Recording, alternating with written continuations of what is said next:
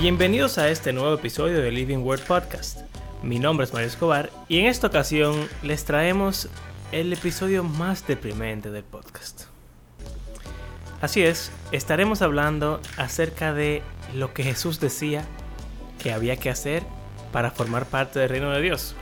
Y si nunca han leído el Sermón del Monte, déjenme decirles que es sumamente difícil. No quisiéramos hacer que esto suene como si fuera imposible, pero suena muy imposible. Aquí vamos.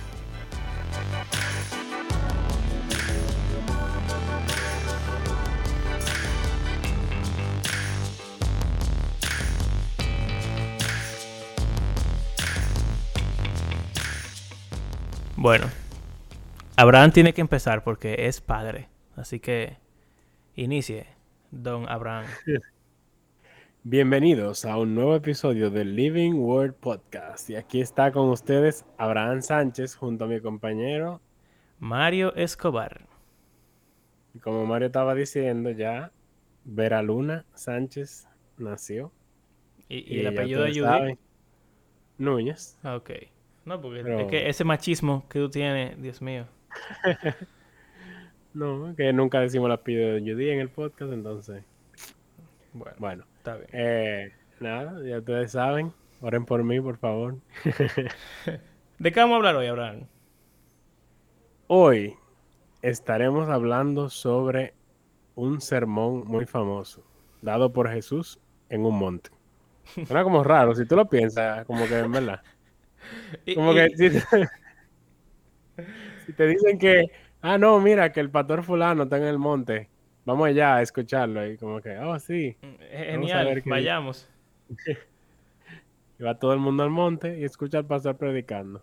Lo heavy es que si tú le preguntas a alguien el nombre del sermón, quizás te digan de que ese sermón se llama, no sé, la verdad verdadera. O, o no sé, venciendo al enemigo, qué sé yo, el nombre que le ponen los pastores a los sermones. Pero este sí. sermón se llama... No tiene nombre realmente. Sí tiene un nombre. Se llama, bueno, el Sermón del Monte. Mateo no le pone ese nombre. Se lo puso realmente un cristiano que hizo la Biblia, así que ya. Exacto. El Sermón del Monte. Realmente, si dijéramos un nombre que Mateo le pudo haber puesto, yo diría que es Las Buenas Nuevas del Reino de Dios. Mm. O bueno, del Reino de los Cielos, creo que Mateo dice. Aquí dice: Jesús viajó por toda la región de Galilea enseñando en las sinagogas, anunciando la buena noticia del reino y sanando a la gente de toda clase de enfermedades y dolencias. Las noticias acerca de él corrieron y llegaron tan lejos como Siria, y tan pronto la gente comenzó y tan pronto la gente comenzó a llevarle todo el que estuviera enfermo. Y él los sanaba a todos, cualquiera que fuera enfermedad, bla, bla, bla, bla, bla. Ok. Y bueno, está bien. Sanó mucha gente. Y sí, pero es interesante dice... como el tipo de gente que anda con Jesús. Que eh. a, varios, a, unos versículos antes son unos pescadores. Sí. Después aquí nos habla de personas con enfermedades y para el que sabe un poco de la ley judía, el enfermo es un inmundo y generalmente el, el judío no se le quiere acercar. También Exacto. tenemos eh, endemoniados. Que si un enfermo es impuro, un endemoniado mucho más. Eh, y eh, recaudador de impuestos, aunque todavía no ha llegado, pero Mateo, no los, el libro fue escrito por un recaudador de impuestos, o sea que quizás eso pudiera estar en la mente del que lo lea. Uh-huh. Eh, y, y vemos como gente de diferentes sitios. O sea, sí. como que la idea del Mesías es algo como meramente judío, pero aquí no están hablando de Siria, Exacto. de Cápolis, Eh, del otro lado del Jordán, que no son eh, regiones judías. O sea, que tenemos personas como extranjeras oyendo de Jesús y yendo a ver qué es lo que está pasando. Y de hecho, ellos, ellos están pasando en la región de Galilea, y Galilea era una región que no era Judea. O sea, en el Imperio Romano, Galilea y Judea eran sitios diferentes, básicamente. Aunque eran parte de Israel, Judea era el lugar donde estaban como el centro de, del judaísmo. Y Galilea se, se sentía como un sitio un poco más inferior, vamos a decir. Exacto. Y cerca de Samaria, entonces ya esa gente tenía un estatus un religioso y social eh, un poco, un poco inferior. Entonces, y bueno, después dice, cierto día, en el capítulo cinco, al ver las multitudes, al ver que las multitudes se reunían, Jesús subió a la ladera de la montaña y se sentó. Sus discípulos se juntaron alrededor y él comenzó a enseñarles. O sea que no dice explícitamente que él les está enseñando acerca de las buenas nuevas, pero si eso es lo que él enseña siempre, y en este caso se sentó a enseñar, pues creo que es una buena inferencia. Un buen título. Exacto. Pero es más, la gente es más sencilla de ahí. Él está enseñando en un monte, Sermón del Monte. Exacto. Ya.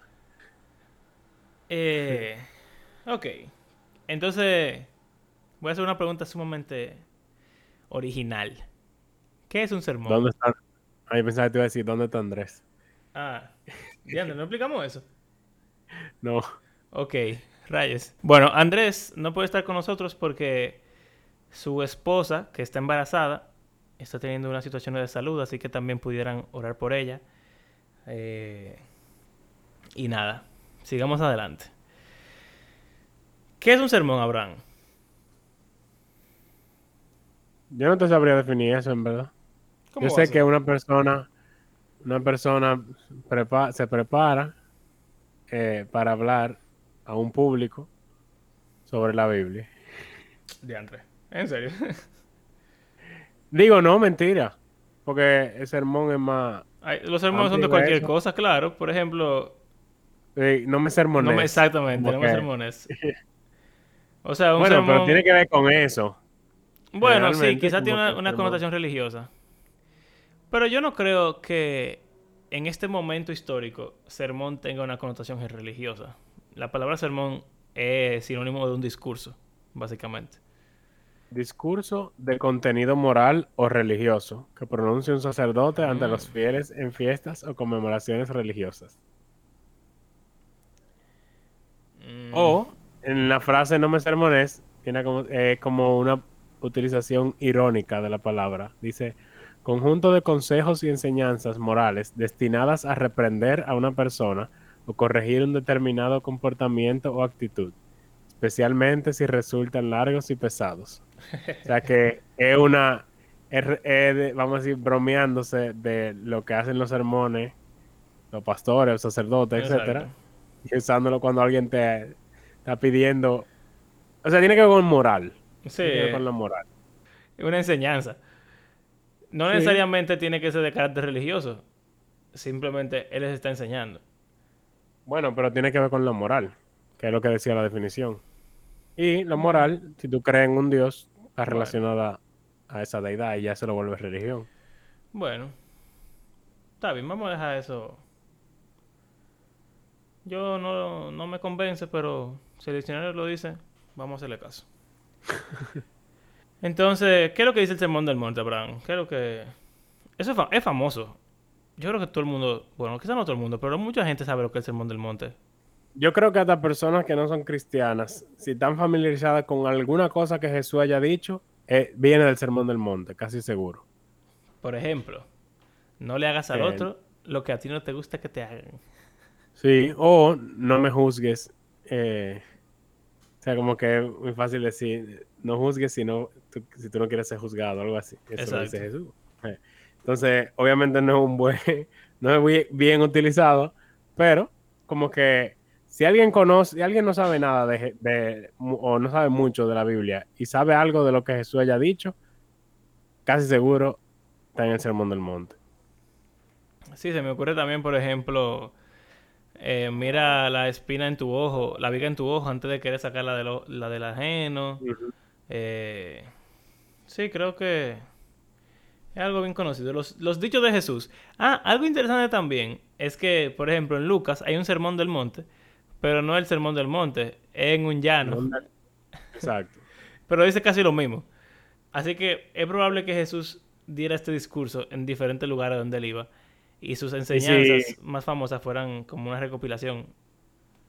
Sí, si lo co- cogemos esto con lo del, el pasaje que leímos anteriormente del capítulo cuatro, Jesús, a donde sea que iba, anunciaba las buenas nuevas del reino. Entonces, no estaría muy descabellado decir que esto el tipo de cosas que le enseñaba. Exacto. O sea que probablemente el Sermón del Monte es simplemente un ejemplo de lo que Jesús decía en los lugares donde él iba. Exacto. Y probablemente lo repetía de diferentes formas, pero con el mismo concepto, sí, adap- con la misma idea. Sí. Adaptado a su audiencia. O simplemente él era un agente, o sea, no dijo exactamente igual. No estaba recitando un sermón, sino que lo decía de su mente. Así que exacto, quizás hay alguna variación ahí. Pero, ok. ¿Qué dice el Sermón del Monte entonces? Porque si él repetía eso donde sea que él iba, supongo que era muy importante. Pero bastante largo.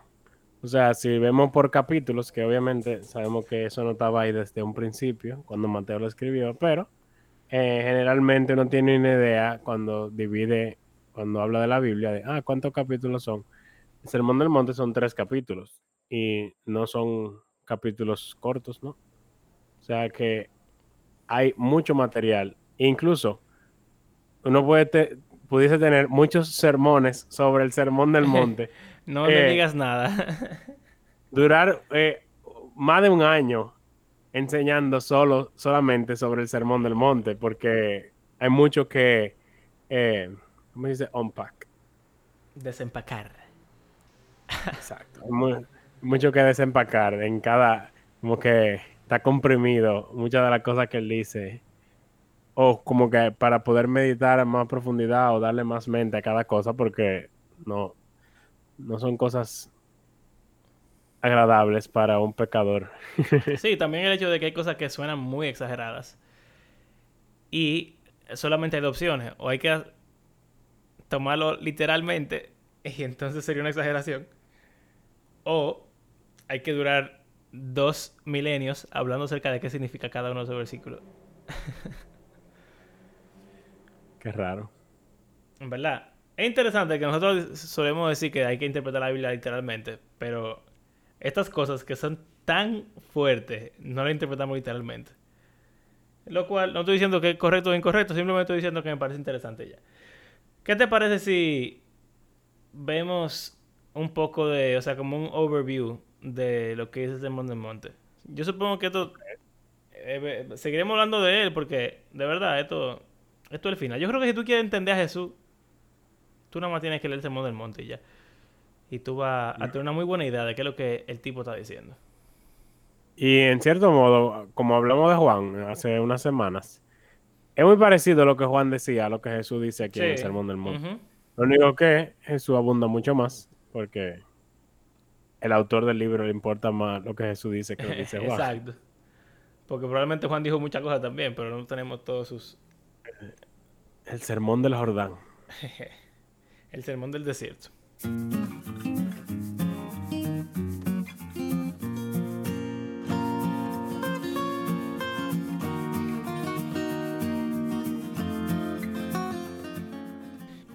El principio todo el mundo lo conoce o, o lo ha escuchado eh, en las Bienaventuranzas. Bienaventurados. Mira. Los pobres en espíritu. Porque de ellos es el reino de los cielos. Es, Bienaventurados es los que lloran, porque serán consolados. Bienaventurados los humildes, los mansos, porque heredarán la tierra. Bienaventurados los que tienen hambre y sed de justicia, porque serán saciados. Bienaventurados los misericordiosos, porque se demostrará misericordia. Bienaventurados los de puro corazón, porque ellos verán a Dios. Bienaventurados los que los pacificadores, porque serán llamados hijos de Dios. Y bienaventurados eh, los que son perseguidos por hacer lo correcto, porque de ellos es el reino de los cielos. Algo que me parece interesante de esta primera parte es que suena como que esta gente van a conquistar el mundo. El, sí. mundo, el mundo físico, ¿tú entiendes? No, está hablando del reino y ya, como hemos estado hablando del reino, es extraño. O sea, es un, es un comienzo raro para el Mesías esperado y el reino que se está esperando desde hace mucho tiempo. Y en vez de él está hablando como que... Ya hablamos de su audiencia, que de por sí es extraña. Si tú vienes como para ser rey, tú te juntas con la, la gente como con poder. O Sin embargo, aquí es todo lo contrario. Y como que las cosas positivas que se busca en este reino que él viene a instaurar son cosas que nadie quiere. ¿Quién quiere ser llorar? ¿Quién quiere ser humilde? O sea, el hombre natural.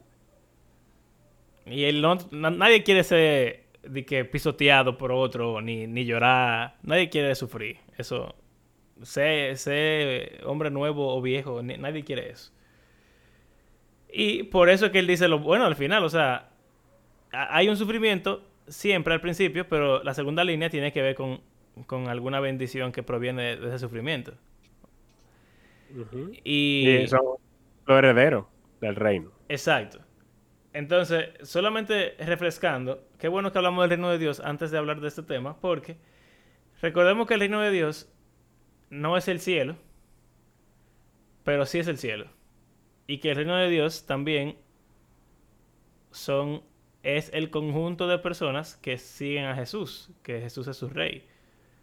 Entonces, hay una parte espiritual del reino de Dios que está dentro de cada uno de los seguidores de Jesús, pero hay una culminación del reino de Dios que es física y es la nueva creación, el cielo.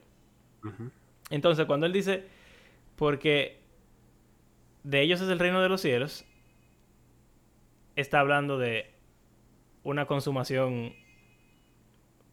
yeah. fut- futura, pero también presente. Uh-huh. Lo cual es interesante. O sea, el, el pobre en espíritu que es bendecido por el Señor, es bendecido porque es parte del reino de Dios, pero esa bendición se, se consuma o se completa cuando ya realmente ya tú dejas de ser pobre en espíritu, porque tú estás... Eh, aún más, tú dejas de ser pobre en espíritu cuando ya tú eres parte del reino hoy.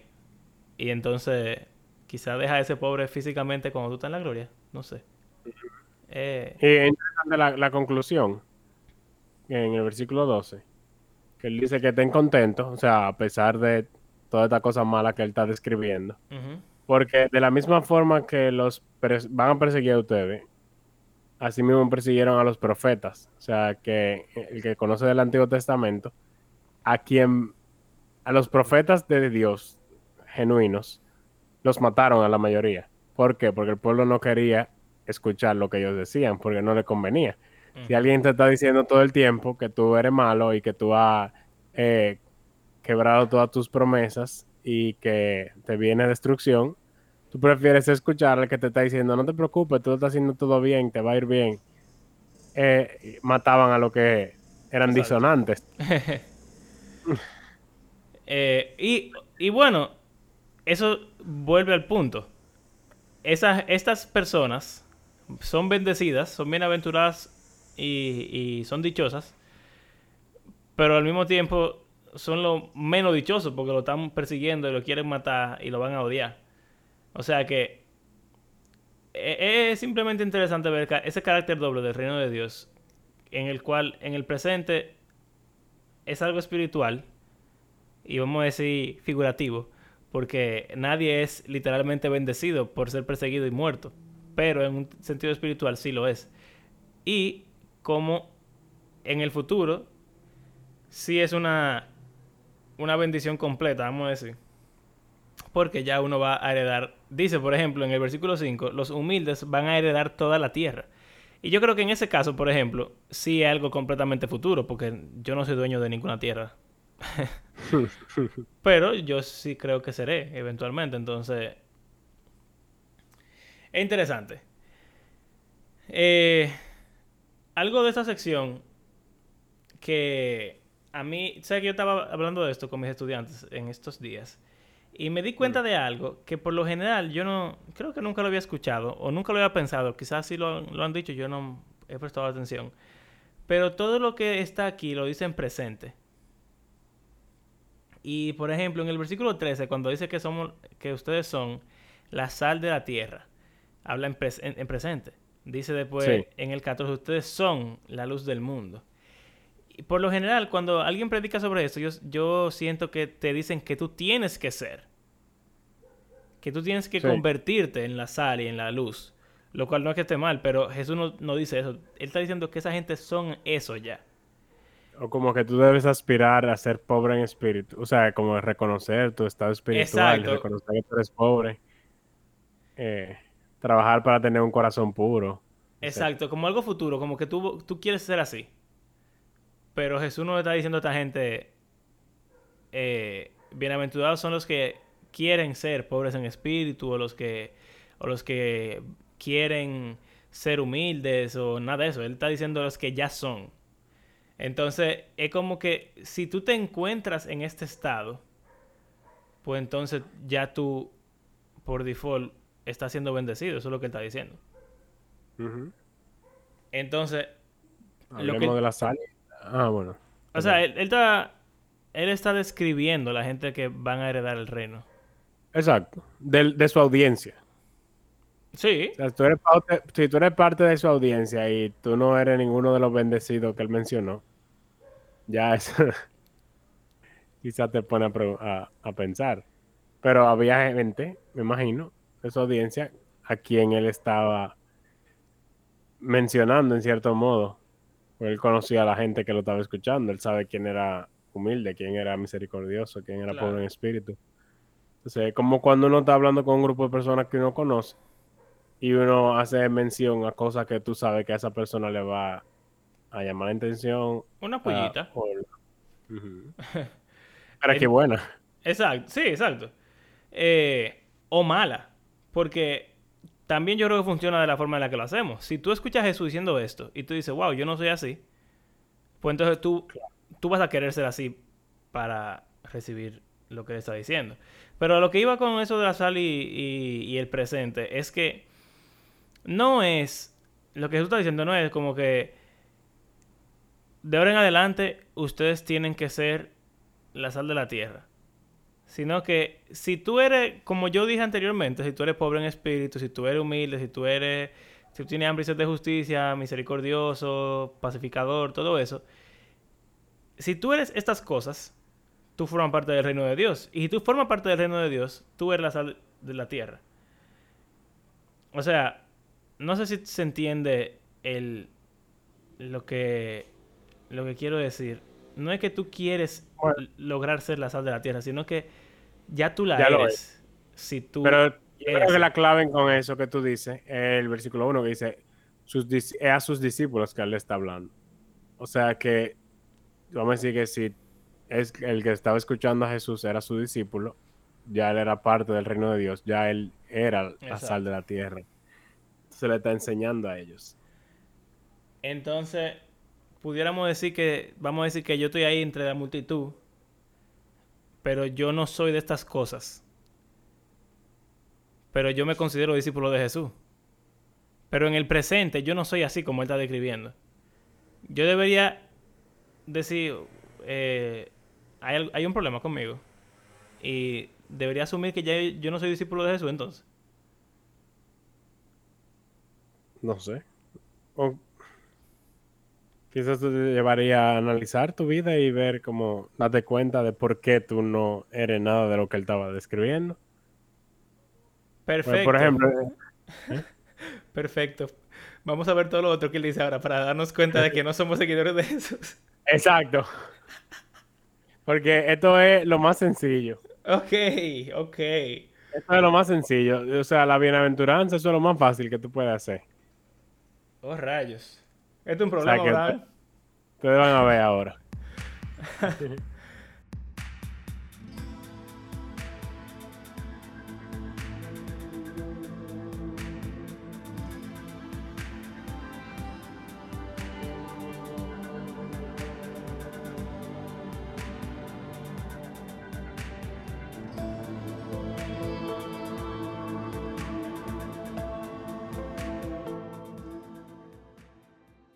Esto es un problema full, porque de hecho, el versículo dieciséis, que es el que empieza la próxima sección, vamos a decir, dice, de la misma manera, dejen que sus buenas acciones brillen a vista de todos, para que todos alaben a su Padre Celestial. Entonces, si yo no tengo las siguientes obras que Jesús va a mencionar a continuación, pues entonces, yo tengo un problema full, serio, serio, de verdad. Bueno, eh, cuando lleguemos a la conclusión, vamos a ver sobre ese problema. Ok, pues entonces, ¿qué sigue? ¿Qué sigue? Bueno, Él habla, no sé, quisiera mencionar lo de la sal y la luz. Ya no es una bienaventuranza, pero es como algo que generalmente en su Biblia tiene un, un título ahí, sal y luz. Que habla de que son la sal de la tierra y que son la luz del mundo. Y se habla mucho de esto, de que la, la sal eh, tiene propiedades de preservante, de preser, preservativas, por ejemplo. Nosotros tenemos neveras hoy en día, pero antes eso no existía. Entonces la única forma de preservar la carne era con sal para deshidratarla y así uh-huh. poder guardarla por más tiempo. Pero no solo eso. Generalmente la gente tiende a enfocarse en ese punto de preservar de la sal. Pero hay otra cosa que la sal hace que es importante y es que da sabor o saca el sabor de algo. Sí. Yo creo que ese, eh, me gusta como hacer énfasis en esa... Tú sabes que sí. Redimidos tiene una canción que se llama El Gravy. Para los que no saben lo que es el gravy, el gravy es la salsa, como la grasita que sale de, de un pollo, de algo que tú rostizas más o menos. Eh, cuando uno hace una parrillada o algo así, uno se lo echa arriba. Entonces, es como eso mismo. Él dice que él es el gravy y que él tiene el gravy. Y que todo el mundo quiere el gravy, así que hay que darle gravy. Y eso, o sea, también la sal... Yo creo que lo está sacando de, de eso, de la sal. Eh, darle sabor a, a las cosas. Exacto. O sea, que los discípulos de Jesús, de algún modo, tienen que sacarle sabor al mundo. Y tiene no sentido. Solamente, no solo preservar el mundo, sino sacar su sabor. Si tú dices que tú tienes hambre y sed de justicia, y lo que más hace que el mundo sea insípido es la injusticia. Entonces, si tú quieres algo al respecto, pues definitivamente tú vas a... A, sabor, a darle sabor al... A sazonar. A sazonar el mundo, exacto. Eh, y la, la luz, luz... también. Sí. Es lo mismo. Prácticamente lo o mismo. O sea, uh-huh. algo oscuro, tú prendes una, un foco y se ilumina todo. Entonces, si usted es luz, no va a haber tinieblas alrededor suyo, sino que todo lo que esté alrededor de ti se va a iluminar también. Exacto. Porque... Y las demás personas van a poder ver también. Uh-huh. Que sí. es, es como eso del sabor... La demás gente va a poder saborear el mundo y decir, wow, sabe mejor cuando hay un, vamos a decir, un cristiano en él. Entonces, eh, la gente del mundo va a decir, wow, estaba oscuro, pero ahora que tengo un cristiano al lado, pues entonces como que tengo más claridad y tiene más sentido todo a mi alrededor. Entonces, wow, ya primer desafío. Si yo soy un seguidor de un discípulo de Jesús, se supone que mi mera existencia debería ser que todo el mundo alrededor de mí sienta que la vida... Wow. Ok. Sigamos entonces, porque... no voy a pensar en todas las veces que yo he estado al lado de alguien y eso ha, sido, ha hecho que sea más desagradable la vida. A partir de ahora viene una sección en la cual Jesús comienza diciendo... Ustedes tienen que ser... Usted, o sea, ustedes tienen que ser mejor que... O sea, su, su justicia, su... Su eh, conducta, su accionar, vamos a decir. Sí. Su... Debe ser superior que la de los fariseos y los maestros de la ley. Su moralidad, y, creo que es la palabra más. Si no, si no, no entrarán en el reino de los cielos. ¿Y quiénes son los fariseos y maestros de la ley? Bueno, la gente más piadosa en la sociedad judía de ese momento. O sea que Jesús está subiendo aún más el estándar, diciendo, eh, allá arriba. Que son las personas del reino. Y tú dirás como que, pero... Y por eso es que hay tantos sermones explicando esto. Porque sí. tú lees esto y dices, pero ¿y quién, quién da la talla? Nadie da la talla. Algo súper... Ahora leyendo, después de que tú dijiste eso, de que si tú no eres así, tú no vas a entrar al reino de los cielos. Es bien explícito Jesús realmente. Porque dice de que... Si no hacen caso al más insignificante mandamiento y les enseñan a los demás a hacer lo mismo... Mira que eso está lo de la luz y, y la sal. No uh-huh. solamente eres tú que lo tienes que hacer, sino que los demás tienen que poder verlo y entenderlo. Entonces, si tú no lo haces, tú vas a ser insignificante en el reino de los cielos. Pero si los obedeces, vas a ser grande en el reino de los cielos. Y después dice, les advierto entonces, que si no lo hacen y no superan a los líderes religiosos, como tú estás diciendo, dice que no van a entrar al reino de los cielos. O sea que el tipo está siendo muy categórico. Uh-huh. Si tú no haces lo que iba a decir a continuación... La macaste. Y también tiene que ver con enseñar a otros. Exacto. Sí, sí. También... Exacto. Si, si tú no lo haces y si tú no le enseñas a otro que lo hagan, te lo macaste. Lo cual, también okay. pensando, muchas veces ver, el, el cristiano dice de que, bueno, yo vivo mi vida santa, que sé yo cuánto, y ya. Pero no se meten con los demás. Exacto. Entonces... no le enseñan a nadie. Ok.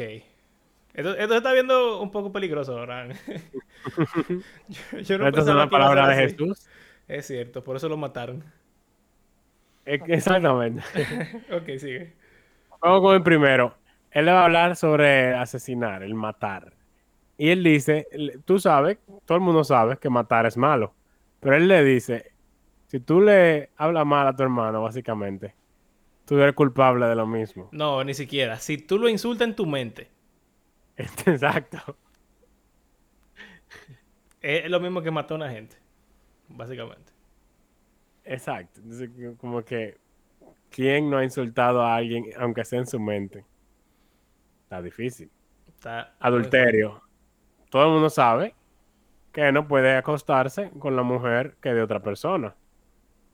O normal, o sea, ese es el ideal. Eso es básico. Que... exacto.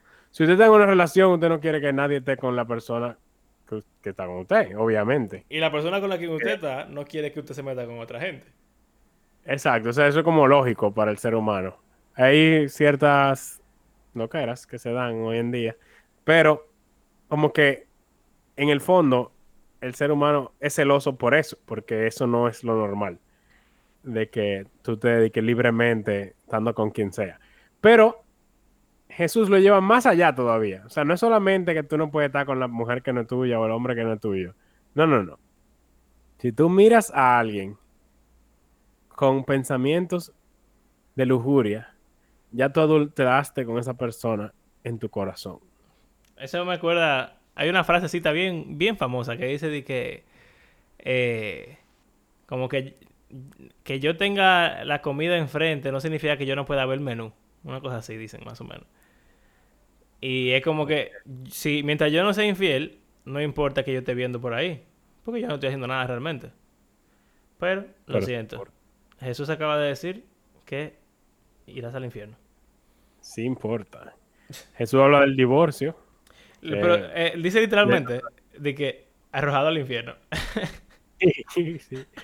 Eh, habla del divorcio, bien controversial. Sí. Dice que el que se divorcia y, y se va con otra, comete adulterio también. Uh-huh. Eh, eso es... deja que... dice, excepto por inmoralidad sexual. O sea, no vamos a hablar mucho tiempo sobre eso, pero eh, es, es como que alguien se casó y se divorció porque no, ya no la soporta. Exacto, si no, la razón, o sea, vamos no hay... a decir, si la razón no es válida, vamos a decir. Bueno, pero es que como que, que sería una razón válida y eso lo vuelve como complicado. Claro, eh, sí, obviamente. Por eso no quisiera entrar en ese detalle, pero y, y, infidelidad definitivamente cuenta como una razón válida. Así que... exacto.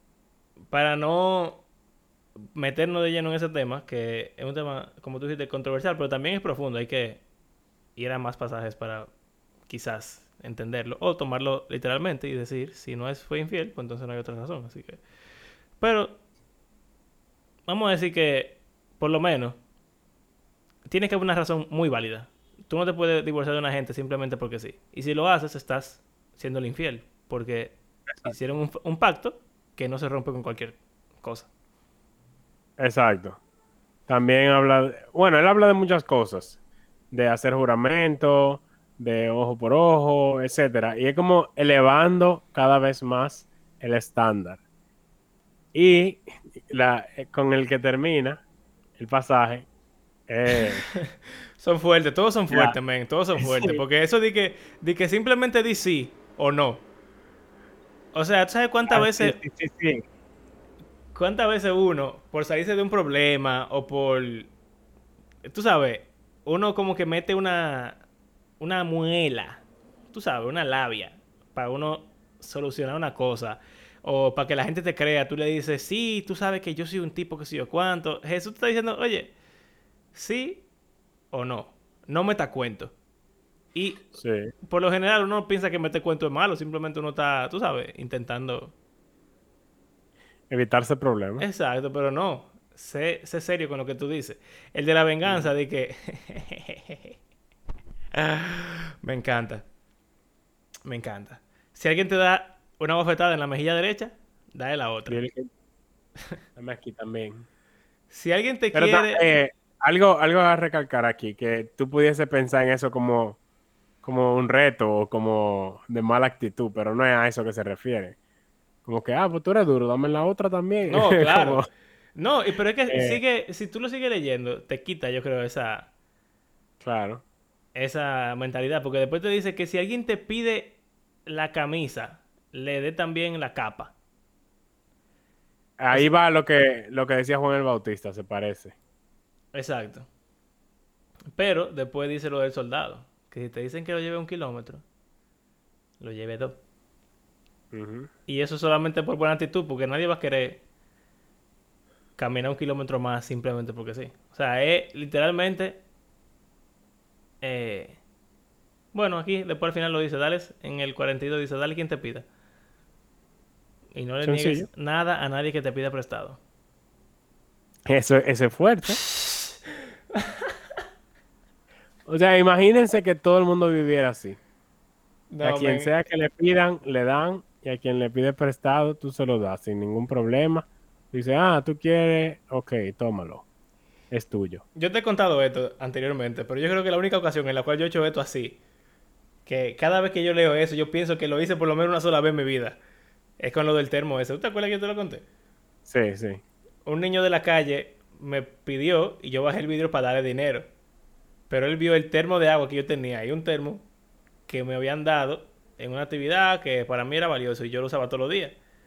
Y ese chamaquito me pidió el termo, man. Y yo le di el termo. Porque pensé en este versículo, pero eso me dolió. Y no es como que yo lo he hecho muy a menudo después de ahí. Eh, es fuerte, men. Y un termo no vale nada.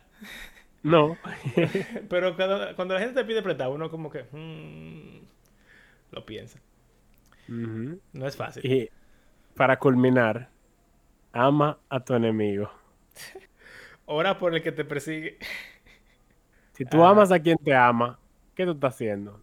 Todo el mundo hace eso, pero tienes que ser perfecto.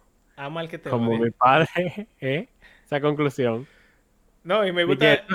el ejemplo que él pone ahí. Dios hace que el sol se levante sobre los malos y los buenos y manda la lluvia a los justos y a los injustos. Exacto. Si el mismo Dios tolera al injusto, ¿por qué tú? No, no, no, no lo tolera, no lo tolera. Le da todo. Le da de todo. Todo. El sol y el agua, eso todo. En una sociedad agricultora, eso de todo. Bien. Eh, Pero ese es el final. Sí, lo que yo estaba diciendo. Ser perfecto como, como Dios es perfecto. Básicamente. Ok. Men, ya, esto, ya está imposible. Esto es un problema, de verdad.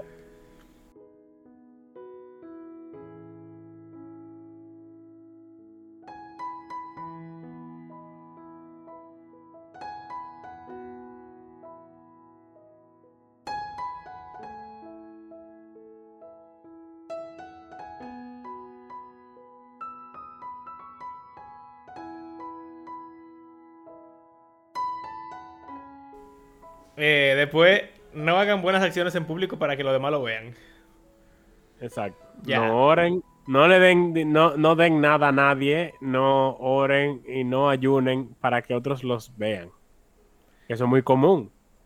Sí. Eh, bueno, y si ustedes lo ven, eh, si siguen gente que son bloggers o gente, empresas grandes, cosas así, cada vez que ellos van a hacer una donación grande, lo anuncian y todo el mundo sabe... Vamos a hacer un cosa de recaudación de fondos para tal fundación y bla, bla. Y obviamente es bueno porque se recaudan fondos y se le da a esa persona que lo necesita. Pero gran parte de eso es que tú veas como que, wow, esa persona sí es dadivosa. O, wow, esa persona sí es buena gente. Eh, igual con la oración. No es lo mismo tú orar genuinamente, hablar, hablando con el Señor, derramando tu corazón ante Él, que tú pararte delante de un grupo de personas y ponerte a, a elegir decir las palabras bonitas que tú, que tú sabes que el otro... Y, y, y religiosas. Espera escuchar. Exacto. nada genuino. Tú no estás hablando con el Señor, tú estás hablando para que la persona diga, wow, sí, qué lindo hora, o no sé. Y seguimos con las pullitas, cuando uno va a cantar en la iglesia, eh, que la gente canta bonito y, y tú sabes, dicen palabras y cosas, pero muchas veces eso es para el bulto. Sí. Hay problemas. Igual con el ayuno. Cuando una persona está ayunando y le dice a todo el mundo, no, no, yo no puedo comer, que estoy ayunando. Wow, men, tú ayunas, qué espiritual tú eres, yo quiero ser como tú. Y no solo eso, eh, Jesús dice como que demudan su rostro, como que se hacen ver, ima- me imagino como una mujer que ese día no se maquilló, que no, es que estoy ayunando, cuando la gente la vea diferente. Ey, Jesús está burlado, men. Sí, no, no. Está... Aquí está también la oración famosa. Sí, yo iba a hacer énfasis en una parte aquí, que él mismo hace énfasis. Si leemos el Padre Nuestro. De hecho, yo estaba hablando con, con Carla acerca del Padre Nuestro y de orarlo más a menudo, porque en verdad es una gran oración. Y aunque pueda sonar controversial, si tienen algunas, tú sabes, situaciones con el catolicismo, lo que sea, pero Jesús Dios, dice, dice que oren así. Así que si él dice que oren así, pues habría que hacerle caso. Claro. Eh, Padre Nuestro que estás en los cielos. Esta otra versión, pero... No lo voy a leer aquí, lo voy a decir ya. Padre nuestro que estás en los cielos, santificado sea tu nombre. Venga tu reino a nosotros. Hágase tu voluntad en la tierra como en el cielo. Eh, el pan nuestro, eh, dánoslo hoy. Y a la parte que quiero hacer el énfasis. Y perdona nuestras ofensas, así como nosotros perdonamos a los que nos ofenden. Y ahí vuelvo a lo que estábamos hablando al principio. No es que yo quiero perdonarlo, ayúdame a perdonarlo. No, no, no. Es que tú me, Dios me va a perdonar a mí. Igual como yo lo perdone a él. Al otro. Él lo vuelve a mencionar al final de la oración. Exacto, eso es lo que te quiero decir, que él, él hace énfasis en eso. En, en que el perdón... O sea, suena casi como que Dios condiciona su perdón, men. De verdad. Suena... Si tú no perdonas, a ti no te perdonan. Eso es fuerte. Eh, termina diciendo, no nos dejes caer en tentación, más líbranos del mal. Y entonces dice bueno, el versículo catorce. Realmente. El catorce. Exacto. Si perdonas a los que pegan contra ti, tu Padre Celestial te perdonará a ti. Pero si te niegas a perdonar a los demás, tu Padre no perdonará tus pecados. Claro. O sea, está, eso está claro. Eso está... Oh, Dios mío. No sé. O sea, no hay como... Yo no veo una forma de nosotros decir que eso no es literal. Yo, de verdad, diciendo esto, yo me siento como un hereje, pero es que yo lo estoy leyendo claro de la Biblia. Y mira, ¿sabes qué? Lo voy a buscar en la Reina Valera. Para que no haya... Tú sabes, que yo sé que a veces... La gente cree como que la Reina Valera es la única versión que importa en este mundo. Y solamente, solamente para que, tú sabes, no haya duda. Dice, no lo encuentro. Dice, en el catorce. Porque si perdonáis a los hombres sus ofensas, os perdonará también a vosotros vuestro Padre Celestial. Mas si no perdonáis a los hombres sus ofensas, tampoco vuestro Padre os perdonará vuestras ofensas. Yo creo que está más claro incluso, Reina Valera. Sí. Si tú perdonas, Dios te perdona. Si no, no. Oh, Dios. Sigamos, entonces. Eh... Aquí ahora de... se pone a hablar de dinero, ah. Jesús. O sea, como que si, si Él no ha acabado contigo, con tu moral, y tú decís como que, pero, pero, ¿qué, qué vamos a hacer? Oh, ahora Él se va a meter con tus finanzas también. No hagas tesoros en la tierra. Ok. Yeah.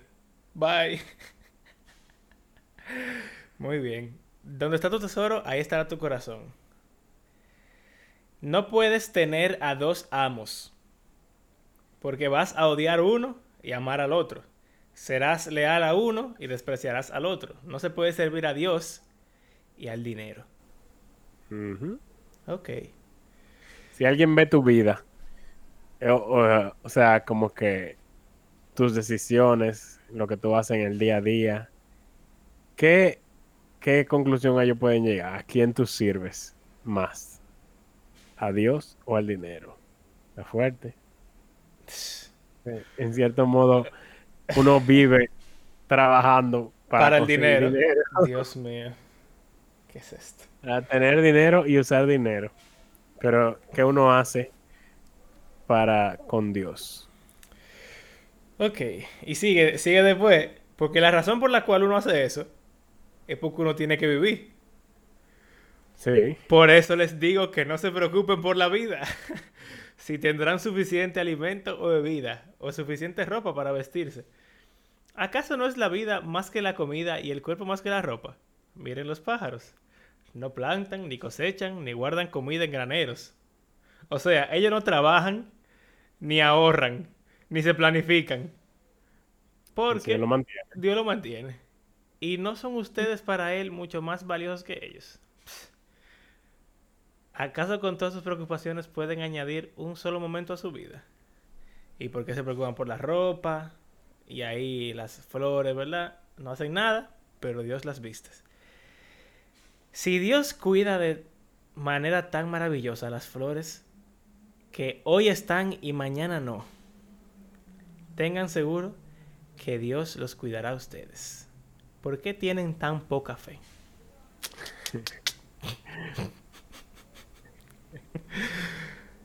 Yo supongo que esa gente estaba explotada de las risas cuando Jesús estaba diciendo eso, o calladas con un silencio sepulcral.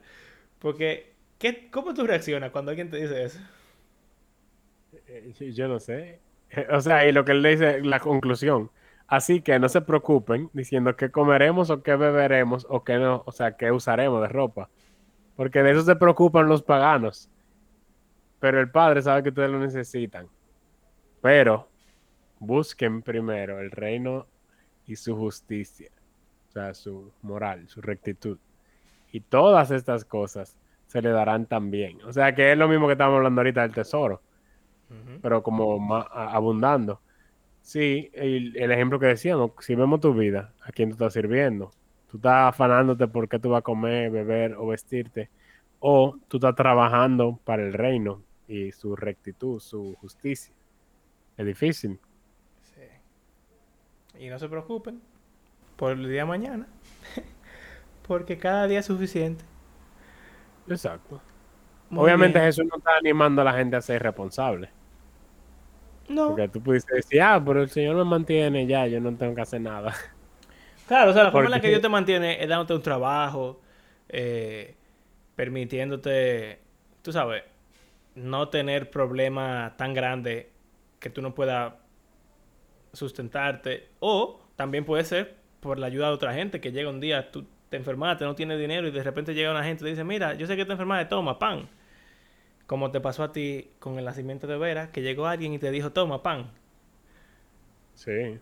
Y ya, pero bueno, Dios se burló, Él dijo que te iba a ayudar siempre y te ayudó ahí, pero uh-huh. eso es difícil como sea de creer, porque uno no puede estar esperando eso todo el día de la gente, pero al mismo tiempo se supone que eso es lo que Jesús está diciendo ahí.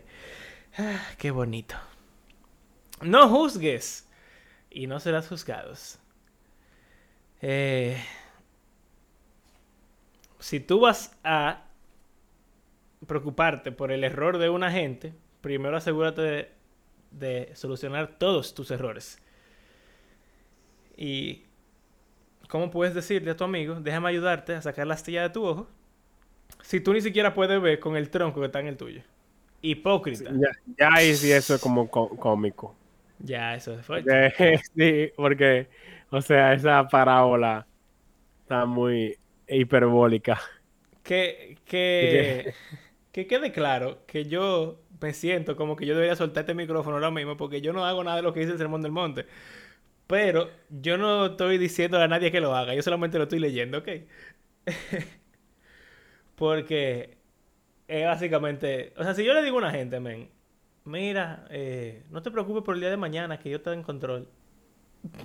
Pero yo soy el que el primero que está ansioso de mañana y que está pensando siempre en el dinero y en, en, en que si no tengo trabajo, si no tengo suficiente cliente, en que si no tengo suficiente en el banco. ¿Cómo yo le puedo decir a una gente, mira, no te, no, preocupes. no te preocupes si yo soy el primero que está preocupado? Es difícil. Difícil. Pero el siguiente eh, habla de eso. La siguiente sección. Eh, pide y vas a recibir. Toca la puerta y se te va a abrir. Todo el que pide, recibe. Nosotros no creemos eso. Nah. negativo. Y él lo dice. Si un hijo le pide a su padre pan, él no le va a dar una piedra. Eh, si le pide pescado, no le va a dar una serpiente.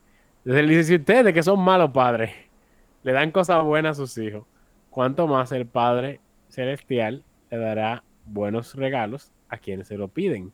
Entonces, realmente no creemos como que el Señor orando. O sea, yo siendo sincero, la mayor parte del tiempo es como la oración se vuelve como un mero como deseo. Exacto. Ojalá, ojalá, ojalá tal cosa pasara.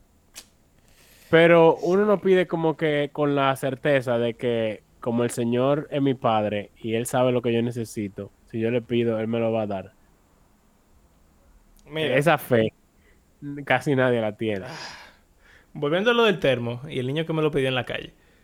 Tú conoces el, el final de la historia. A la, como a las dos semanas, tres semanas, yo me fui otra vez. Eh, eso, o sea, el termo yo lo obtuve eh, sirviendo en un viaje misionero. Hacía un año ya. Y tocaba volver a ese viaje misionero dos semanas después. Volví al viaje misionero y me dieron otro termo idéntico al que perdí. Porque se lo di al, al chamaquito. Y estaba pensando, o sea, si se hace difícil uno darle al que te pide prestado, porque tú no, tú no crees que Dios te va a dar lo que tú necesitas si tú se lo diste a otra gente. Uh-huh. Pero si yo se lo pido, ese termo yo ni siquiera se lo pedí a Dios. Él me lo dio así. Él me vio la cara de hambriento y me dijo, toma, comida. No me dio una culebra, me dio el pescado, ¿entiendes? Y si yo se lo hubiera pedido, ¿cuánto más? ¿Tú entiendes? Entonces, la incompetencia que siento no tiene comparación. Ok, haz a los demás todo lo que quieres que te hagan a ti. Esa es la esencia de todo lo que se enseña en la ley y en los profetas. O sea que... trata al otro bien, porque tú quieres que te traten bien a ti. Si tú haces eso, toda la ley tú la cumples. Si tú tienes hambre, tú quisieras que te dieran de comer. Si tú tienes frío, tú quisieras que te abrigaran. Si tú tienes... si tú te sientes solo, tú quisieras que te acompañaran. Si tú tienes un problema con alguien, tú quisieras que te perdonaran. Etcétera. Todo eso está perfecto cuando es a mí que me lo hacen, pero cuando soy claro. yo que tengo que hacerlo a otro, se pone difícil la cosa. Exacto. Pero por eso Jesús es un monstruo y él dice... como tú quieres que sea así contigo, sea así con el otro. Uh-huh. Y wow. Por si no has, no has caído en cuenta en todo lo que hemos hablado. Es verdad, eh, es verdad. Estrecha es la, es la puerta. Dios. Eh, entra por la puerta estrecha. Porque ancho es el, el camino, la calle, la avenida que lleva a la destrucción, y muchos entran por ahí. Pero pequeña es la puerta y estrecho el camino que lleva a la vida, y solo algunos pocos la encuentran. O sea que tú me estás diciendo que esta incompetencia que yo siento, él me está diciendo, sí, eres un incompetente, así que si no cambias, irás al infierno. Eso es lo que... básicamente, a la destrucción, sí. O sea, es que es, es prácticamente imposible hacer todo lo que dice ahí. Por lo tanto, es estrecho el camino. Y como es tan fácil no hacerlo, pues entonces es amplio el otro. Así que si yo sigo en el modo normal de vivir, estoy en problemas. Uh-huh. Ok. Ok, ok. No, nosotros leemos la Biblia. Porque yo siento que to- todo esto es... de verdad, yo siento que yo estoy leyendo un, una carta herética, viejo. Ah. Bueno. Ten cuidado de los falsos profetas que vienen disfrazados de ovejas inofensivas, pero en realidad son lobos feroces. Puedes identificarlos por su fruto. O sea, la manera en la que se comportan. ¿Acaso puedes recoger uvas de los espinos o higos de los cardos? Un buen árbol produce buenos frutos y un mal árbol produce malos frutos. Un árbol bueno no produce frutos malos y un árbol malo no produce frutos buenos. El árbol malo va para el fuego. Ok. Uh-huh. O sea que... por si no te ha quedado claro todavía, lo mismo. O por sus que... frutos lo conocerán. Entonces la sal de la tierra, si no salo, me botan. Si no soy un árbol que produce fruto, me cortan. Bien. Exacto. Ok, este, este lo voy a decir yo porque este sí es, este es de los que más me gustan y más me duelen. Señores, esto cuando yo lo leo siempre me da miedo.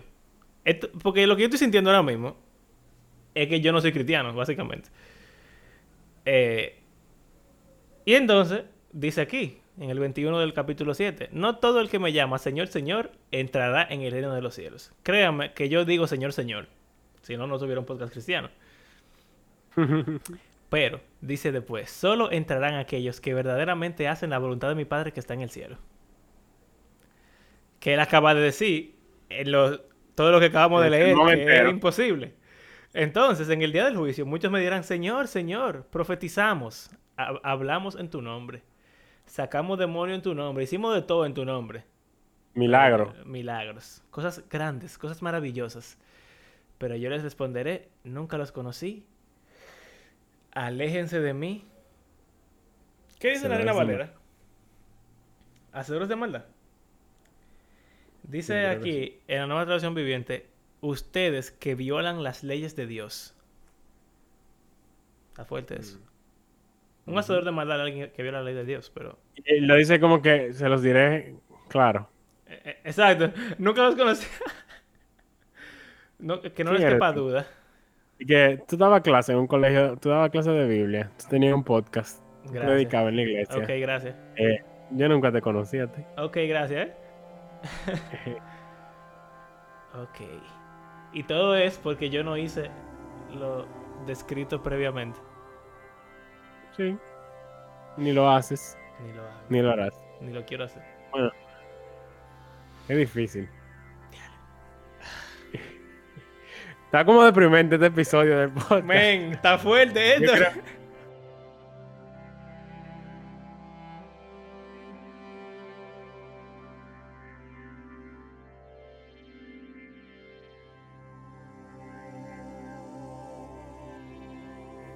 Bueno, ya. En conclusión de todo lo que, de todos estos temas que Jesús ha tratado, él dice, bueno, miren lo que ustedes van a hacer con lo que yo he dicho. Si usted escucha lo que yo digo y lo pone en práctica, es como una persona que construyó sobre un fundamento firme, sobre la roca. Vino la inundación y la casa permaneció.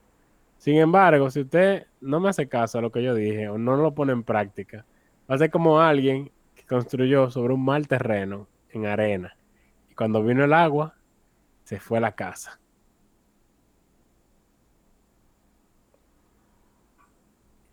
Eso va a pasar con usted.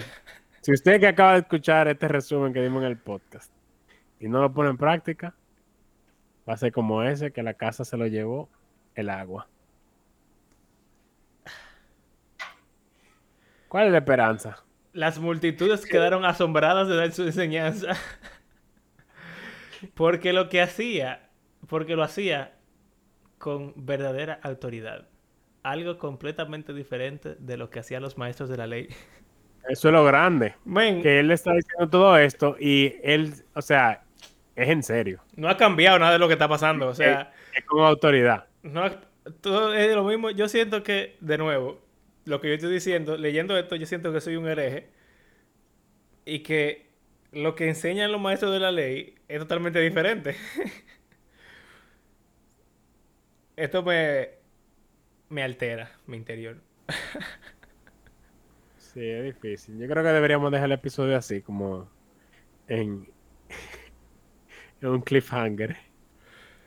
Ok. Nada. O sea que... Yo diría que, o sea, es un es bueno para uno meditar y en, en su vida, en todas estas áreas que él está diciendo. Porque seguro que en alguna usted ha caído y si no... En alguna...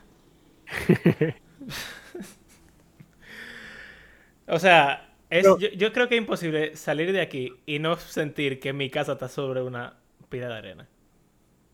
Uh-huh. Ok, ok. Y si, y si tú no crees que uno está en las rocas, o sea, Lo que me asusta es que uno generalmente... O sea, mi instinto natural, que lo he escuchado, lo he dicho, y ahora vuelvo a querer intentar decirlo, pero no lo voy a hacer, es decir, sí, pero es que Dios sabe que yo no puedo hacer esto. Jesús murió por mis pecados para perdonarme, y yo lo que tengo que hacer es intentar vivir así. Eso pudiera ser verdad, pero es que yo no leí eso ahí. Ahí yo leí que si no lo hago, estoy embromado. Sí, literalmente. Ahí no está hablando de, de misericordia, de sacrificio de Jesús, no está hablando de que no, exacto, que Dios te perdona. Es otra cosa. Yo creo que escuchar el sermón y tomarlo en serio, y literal, como lo que Jesús está diciendo, tú te quedas, o sea, en, en el aire, como que, pero y entonces, yo no quiero que el agua venga y me lleve. Entonces eso te, te, te debería como motivar a como que, ¿qué más vas a decir tú? Porque yo quiero, o sea, yo no puedo hacerlo. Sí. ¿Qué necesito? Entonces, vamos a seguir dándole seguimiento a Jesús. A ver, ¿cómo lidiamos con esa arena que tenemos todos en nuestra casa? No, no, no, no es la casa. Es la casa que está en la arena, es todo. Yo soy arena. Exacto, todo, todo techo de arena, la ropa también. Todo, todo. Yo soy arena también, todo es arena. Oh, Dios. Bueno, eh, el Sermón del Monte. Suena bonito siempre cuando uno habla de él como sin leerlo. Ajá. Pero leyéndolo otra vez me siento demasiado incompetente, man. Es verdad. Eh, generalmente más alegre. Sí, la creo predica. que... Creo que de verdad, de verdad, de verdad, de verdad, de verdad... tenemos que pensar si somos cristianos promedio de verdad, porque... De, de verdad, no, no, yo no puedo leer eso y decir que yo soy cristiano, no puedo hacerlo. Es, sería, sería agarrar todo eso que yo acabo de ver ahí y tirarlo en el zafacón y decir que Jesús no dijo eso realmente, o que él no quiso decir eso, pero es que está demasiado claro. Entonces, no hay forma, exacto. Sí. Conclusión, sigamos el Sermón del Monte. Sí. Seamos perfectos como el Padre es perfecto.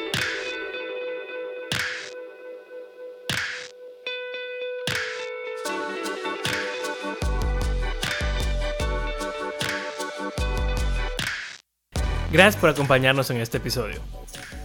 Hacemos este podcast porque a pesar de que la Biblia es un libro sumamente difícil de seguir, creemos que tiene el poder para cambiar nuestras vidas y el mundo entero.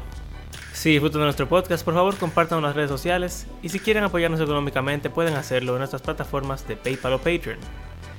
Como de costumbre, queremos agradecer a cada una de las personas que ha convertido nuestro podcast en parte de su rutina semanal y será hasta la próxima. Hasta luego.